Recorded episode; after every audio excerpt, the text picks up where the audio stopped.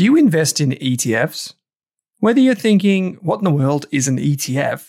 Or you're looking for the next opportunity to add to your portfolio, GlobalX has you covered. From big tech to bonds and bars of gold, GlobalX offers a wide range of exchange traded funds. Go beyond ordinary with GlobalX ETFs.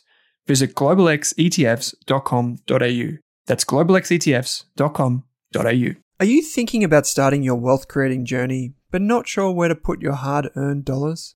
InvestSmart can help. InvestSmart offers a free quiz that makes it easy to find the right InvestSmart ETF portfolio to help you reach your goals.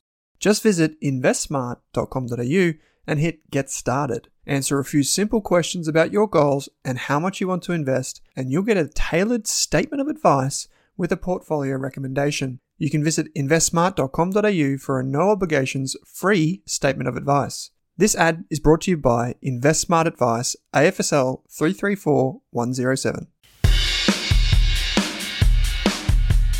This Australian Investors Podcast episode is brought to you by The Intelligent Investor, Australia's premier investment research membership service. You can get a free trial for 15 days, no credit card details required. To access the insights of some of Australia's best analysts, use the coupon code RASK and secure your Intelligent Investor membership today. We're proud to have the Intelligent Investor as an ongoing supporter of the Australian Investors Podcast. As a result, RASK does not earn a volume based fee. Simply head to intelligentinvestor.com.au or use the link in your podcast player to access your free trial. This episode of the Australian Investors Podcast is also proudly supported by SelfWealth, Australia's leading independent broker. Over 120,000 investors trust SelfWealth with over $9 billion in equities. With SelfWealth, you can trade ASX, US, and Hong Kong listed shares for a flat fee. On a $10,000 investment with CommSec, you'd pay $29.95 in fees. Yet with SelfWealth, it's just $9.50. The thing I like about SelfWealth is the full access to fundamental company data and how easy it is to trade US, Hong Kong, and Aussie shares in one place. You can see your Apple shares and ACDC ETF right beside each other. To join SelfWealth now, use the link in your podcast player or head to selfwealth.com.au and use the coupon code RASK during sign up. Thanks for tuning in to today's podcast. Please remember that all of the information in this podcast episode is limited to general information only. That means the information is not specific to you, your needs, goals, or objectives. So you should seek the advice of a licensed and trusted financial professional before acting on the information. And before you acquire or apply for a financial product, please read the PDS or product disclosure statement, which should be available on the issuer's website. Lastly, please keep in mind that past performance is not indicative of future performance.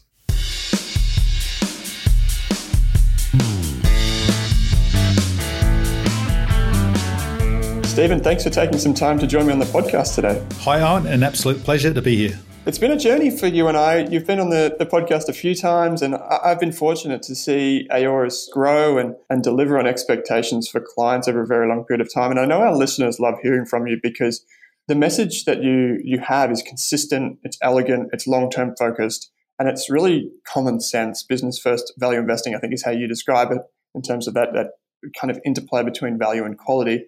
Can I ask just kind of like a self reflection question, Stephen, which is you've crossed your three year track record now, um, which is a key hurdle for a lot of fund managers. What are some of the lessons from running Aoris for such a long time? Well, thanks, Owen. It's been a, an exciting and rewarding start to what we hope to be a long journey. Uh, we crossed our three year track record at the end of March. We're now running well over 400 million of client assets. Our investment returns since inception have been about 15%, which is well above uh, 8 to 12% through the cycle target, above our benchmark and above the majority of our peers. Um, so after a good start, we've got a, really high class, high caliber investment team of five people, and you know, we feel uh, the business has got good foundations. And I think the journey so far has given me more and more confidence that our approach of owning the high quality businesses that we talk about durable growing businesses that we can understand is a great way for long term compounding of wealth. Mm. You mentioned the 8 to 12 and how you've uh, achieved 15. And also, you know, $400 million is a lot of money for what we, we were just talking off air, what might be considered, you know, a boutique business, you know, a business in your own right.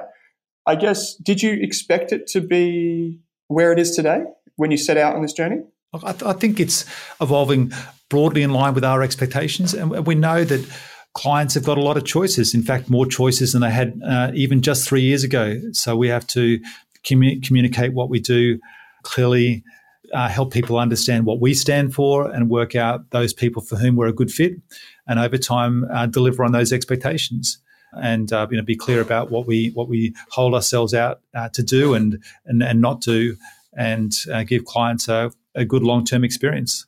Do you think there's Stephen? This is a bit of a kind of a digression, but do you think there's an advantage with being quote unquote a boutique business over say being um, part of a larger kind of mothership? If you think about it like that. Well, I think, look, certainly for us, and we can't speak to what works for other people, but um, you know, as we observe and think about where the, the, the, cohort of investors that you know, many people would regard as being the world's best investors across asset classes and certainly across equities, um, the sort that we certainly have in our, our library here at Aoris and we read about and you'd find on many business and finance bookshelves. Um, the structure of almost all of those businesses are founder-led boutiques. Um, rarely do you find those sorts of you know, aspirational, high-caliber investment firms within an insurance company, a bank, or a brokerage firm. Um, so I think there's a message in that, and for us, it allows us to uh, be committed to the path that we've chosen, not get distracted by other groups within a larger financial services firm that might be encouraging you to come out with product variants that might suit today's investor needs, whether it's a long short fund or a tech fund. Um, and I think it really allows us to uh, stay true to label and to you know, stay true to our course without, as I said, the distractions or the you know, being pulled in different directions. It's often the case within uh, a larger financial services organization. Mm. I've got one more question for you before we get to a company that I know you're really interested in, and it's a company that many people know, um, but it's a really fascinating conversation we're going to have. And that's just for you personally, running your own business while also investing. You know, there's that famous Warren Buffett quote about better investor because he's a business person, better business person because he's an investor. For you personally, do you still love it each day when you can come into the office and, and get on the tools, so to speak? You know, read the annual reports or the 10Ks, listen to the calls and, and, chat with the team about companies. Is that still what really excites you? Oh, absolutely. Uh, it's learning about businesses and continuing to learn about investing. And I think what, what I often reflect on you know, with great satisfaction is how much more learning there is to do, both from the, if you like, the investment wisdom, the framework, the uh, dis- dis- decision tools that you embed and hardwire into your mind to help you make better investment decisions your own investment framework, your mental models, if you like. Uh, there's a lot more to know, and and you know, periodically we feel like we've discovered another one, or we've heard someone articulate uh, their view of the world, and it resonates, and it's great. You know, we've got another tool in our toolbox, or another way of thinking about the world and businesses. And equally, when we're looking at individual businesses like the one we're going to talk about today, uh, it's exciting for that. Even though we may have known it for many, many years, there's, there's always layers to pull back. It's not just knowing more about it, it's understanding it better and getting deeper insights into what makes it special, how the business thinks, what makes it durable. Um, so I, I, find that immensely satisfying. Um, on the one hand, it's humbling to know how much you don't know, but also rewarding you know, as you continue on that journey of of knowing and understanding individual businesses better and developing your own mental models that you know hopefully as we look forward will help us to make better investment decisions. For sure, for sure.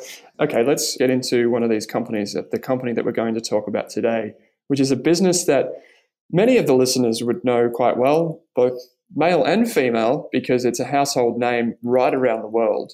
And it's a business called L'Oreal. Maybe can you start with, Stephen, I guess, what the business does from a from a higher level perspective and some of the things that they might not know about it because you know we know the name but maybe we're not across, I guess, the business itself and what really drives it.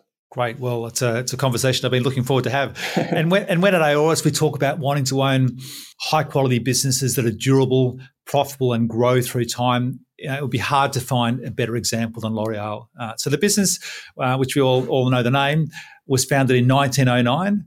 Uh, and the origins of the business in Paris were to help professional salons um, you know, serve their clients with products that didn't damage hair Uh, so those products um, were, a lot, were a lot different more than a century ago. And so the soul, the origins of the business is in the professional market, uh, and it comes from a, a products that were uh, just chemical free or, or damaged uh, their clients' hair a lot less than what was common at the time.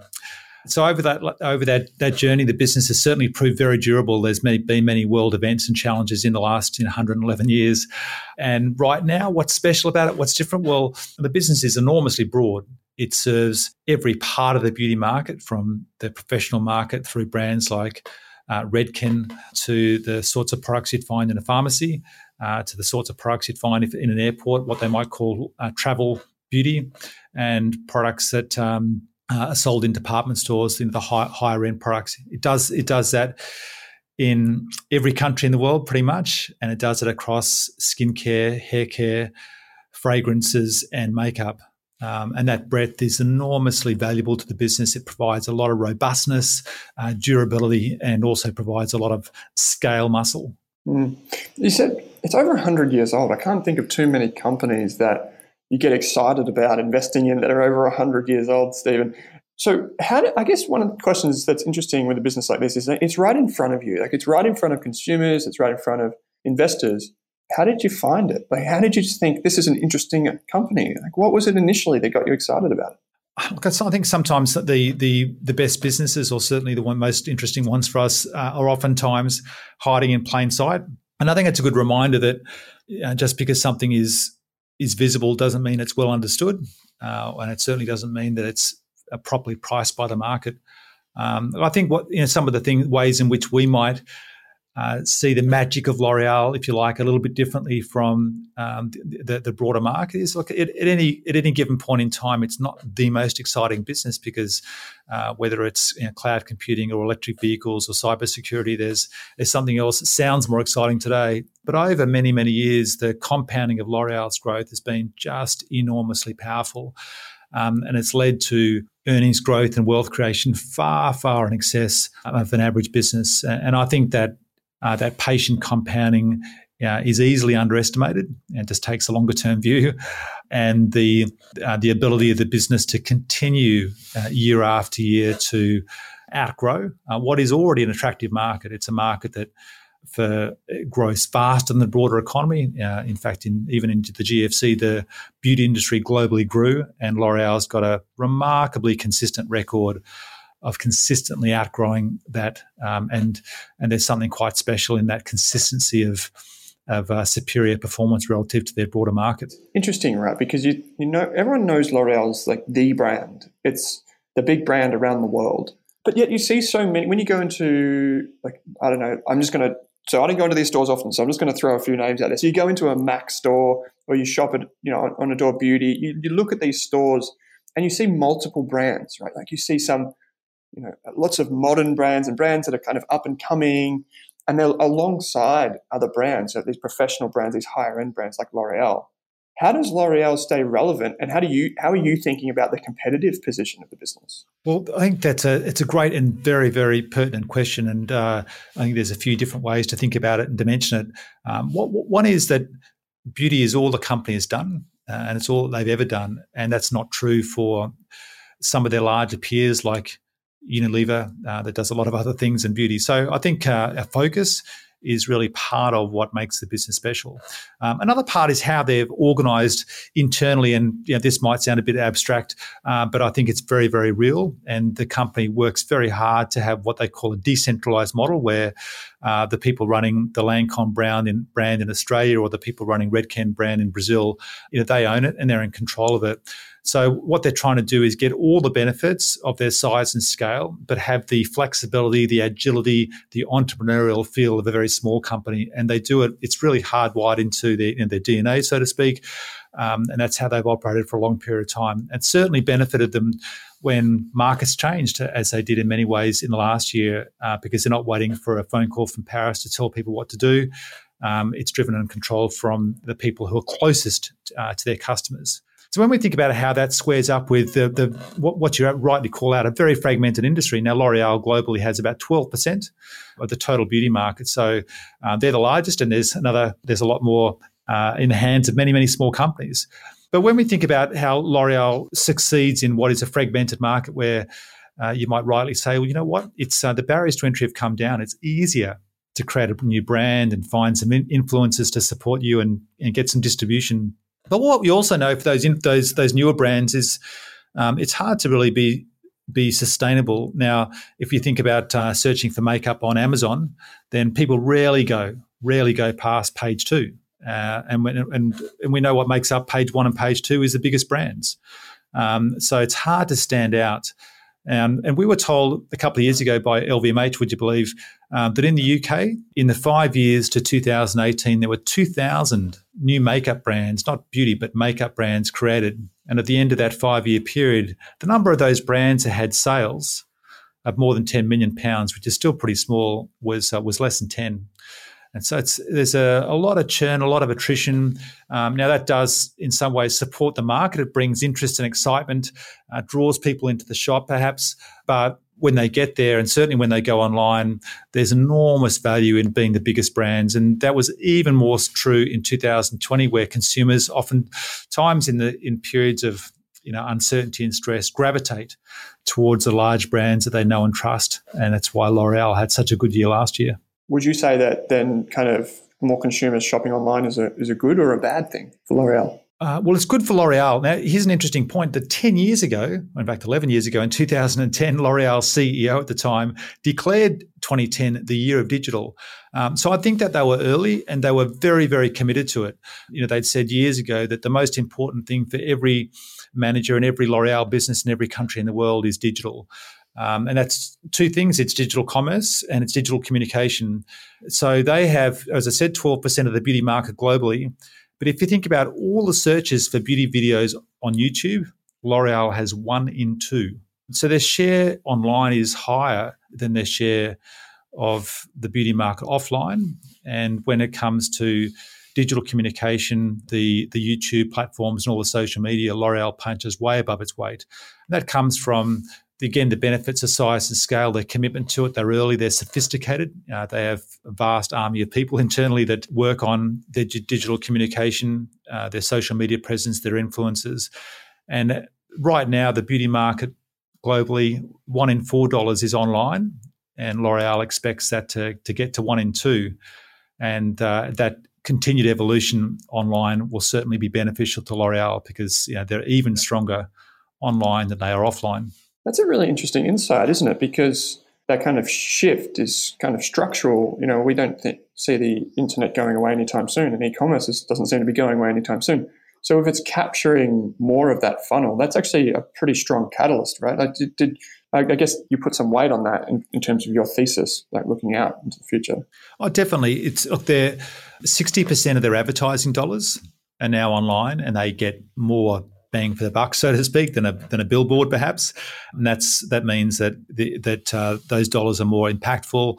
They get higher margins online. They've got strong partnerships, not only uh, with their own beauty e-commerce channels, but with the Tmall's and uh, the Amazons as well, and the e-commerce sites of the world's largest retailers.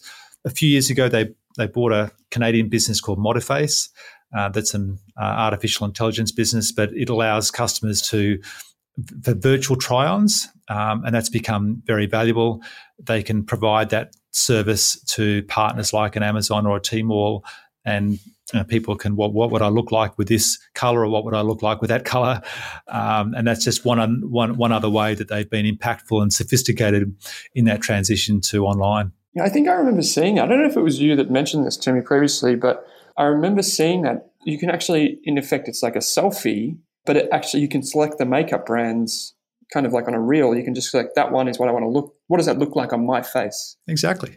Yeah, that's yeah. incredible when you think about it. How far we've come and how L'Oreal's positioned for that. Yeah, and that's another example of that a product like that, an acquisition like that's much more valuable to them than to a small player because L'Oreal can leverage it across all of its relationships, all of its countries, all of its brands, and it's become a, just a very effective tool for them in that you know, digital transition. Mm. One of the things that you touched on before was effectively like the management structure and and, and kind of you, you touched on it briefly with COVID being that shift to online.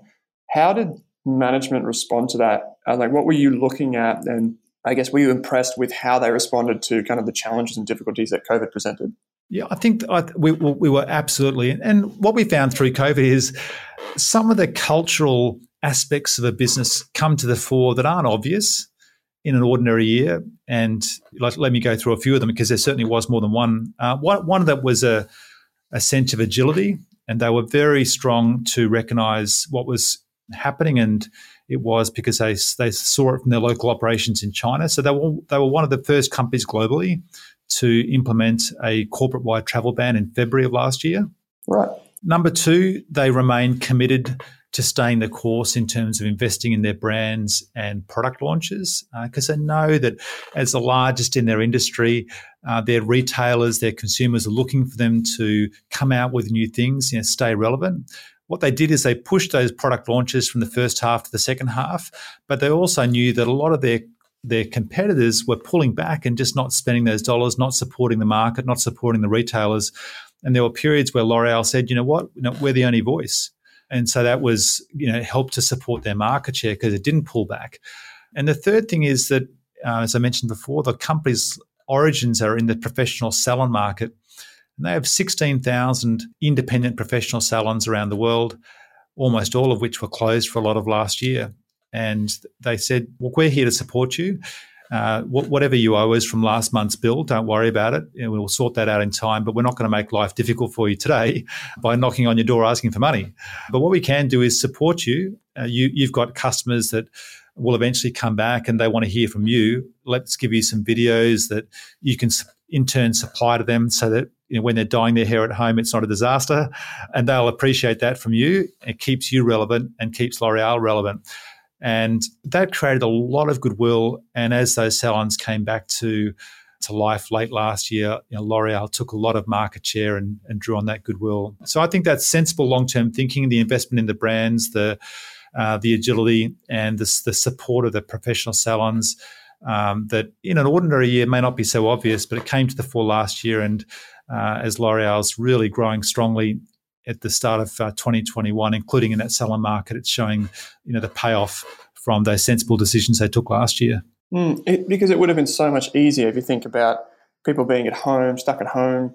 There's not many people putting makeup on their face. They just don't. Th- they're not thinking that way, right? Because wh- why would they if they're stuck at home and it's maybe only them at home? So to to kind of buck that trend and reinvest more into that that channel, it's it's kind of like a stroke of genius, I guess crisis is the opportunity. At least that's the way they saw it. Yeah, and they never lost confidence in their market. They never, didn't lose confidence in themselves. They didn't batten down the hatches and pull back.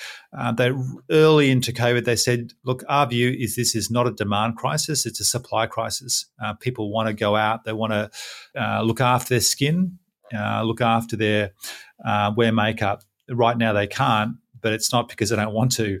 And so we'll continue to support our brands, our innovation, our product launches, the vitality, continue to communicate with our customers. And you know, through March and April, you know, the market is recovering very, very strongly. And in that rapidly accelerating market, L'Oreal is taking a lot of market share. It's very encouraging. Mm. Maybe if we can just tie this back into Aoris and the portfolio.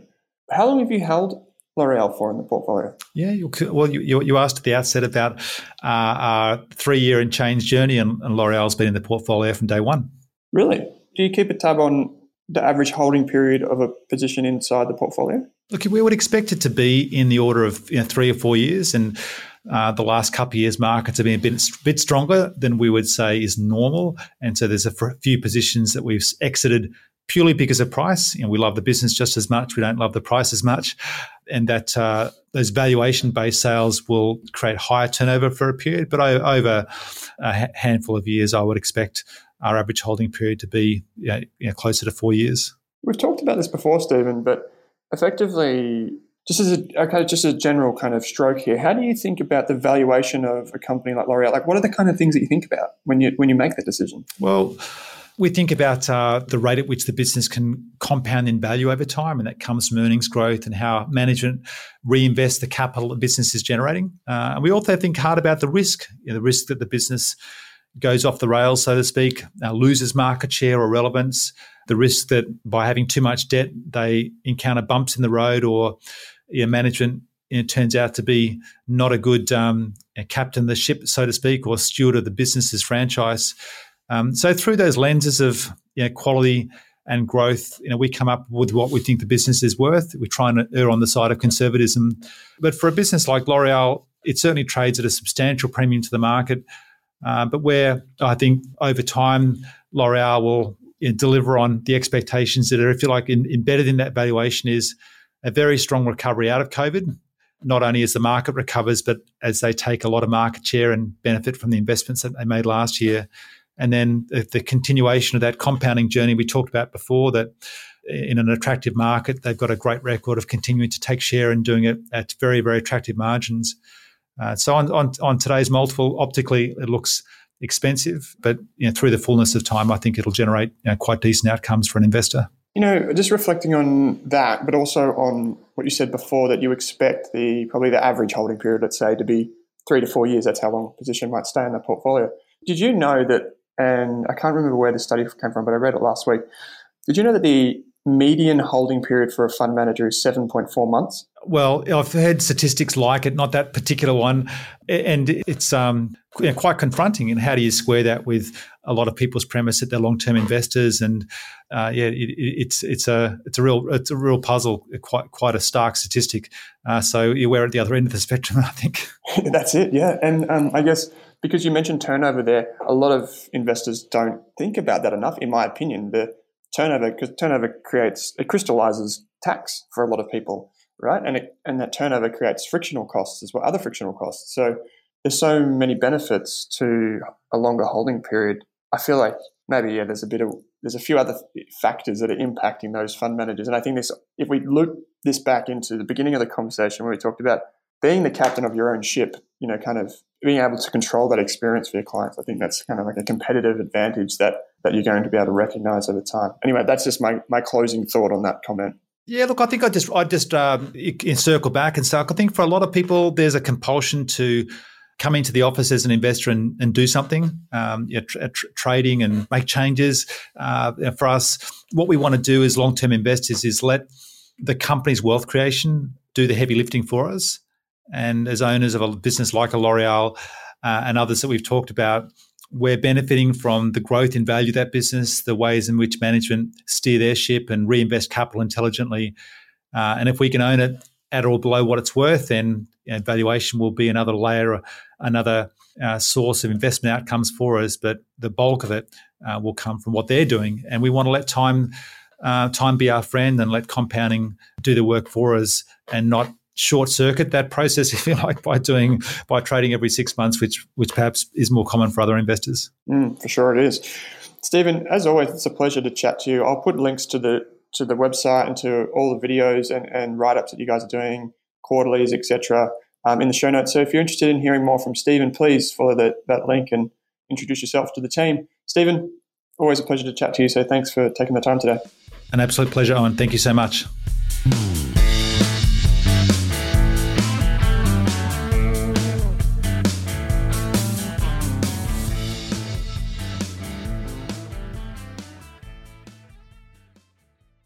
For more than a decade, I've been hunting for the best investors and their methods, strategies, and tools for investing. After years in the industry, countless books, a few degrees, and 1,000 podcasts and live shows, I've rolled this accumulated knowledge into something called Rask Invest.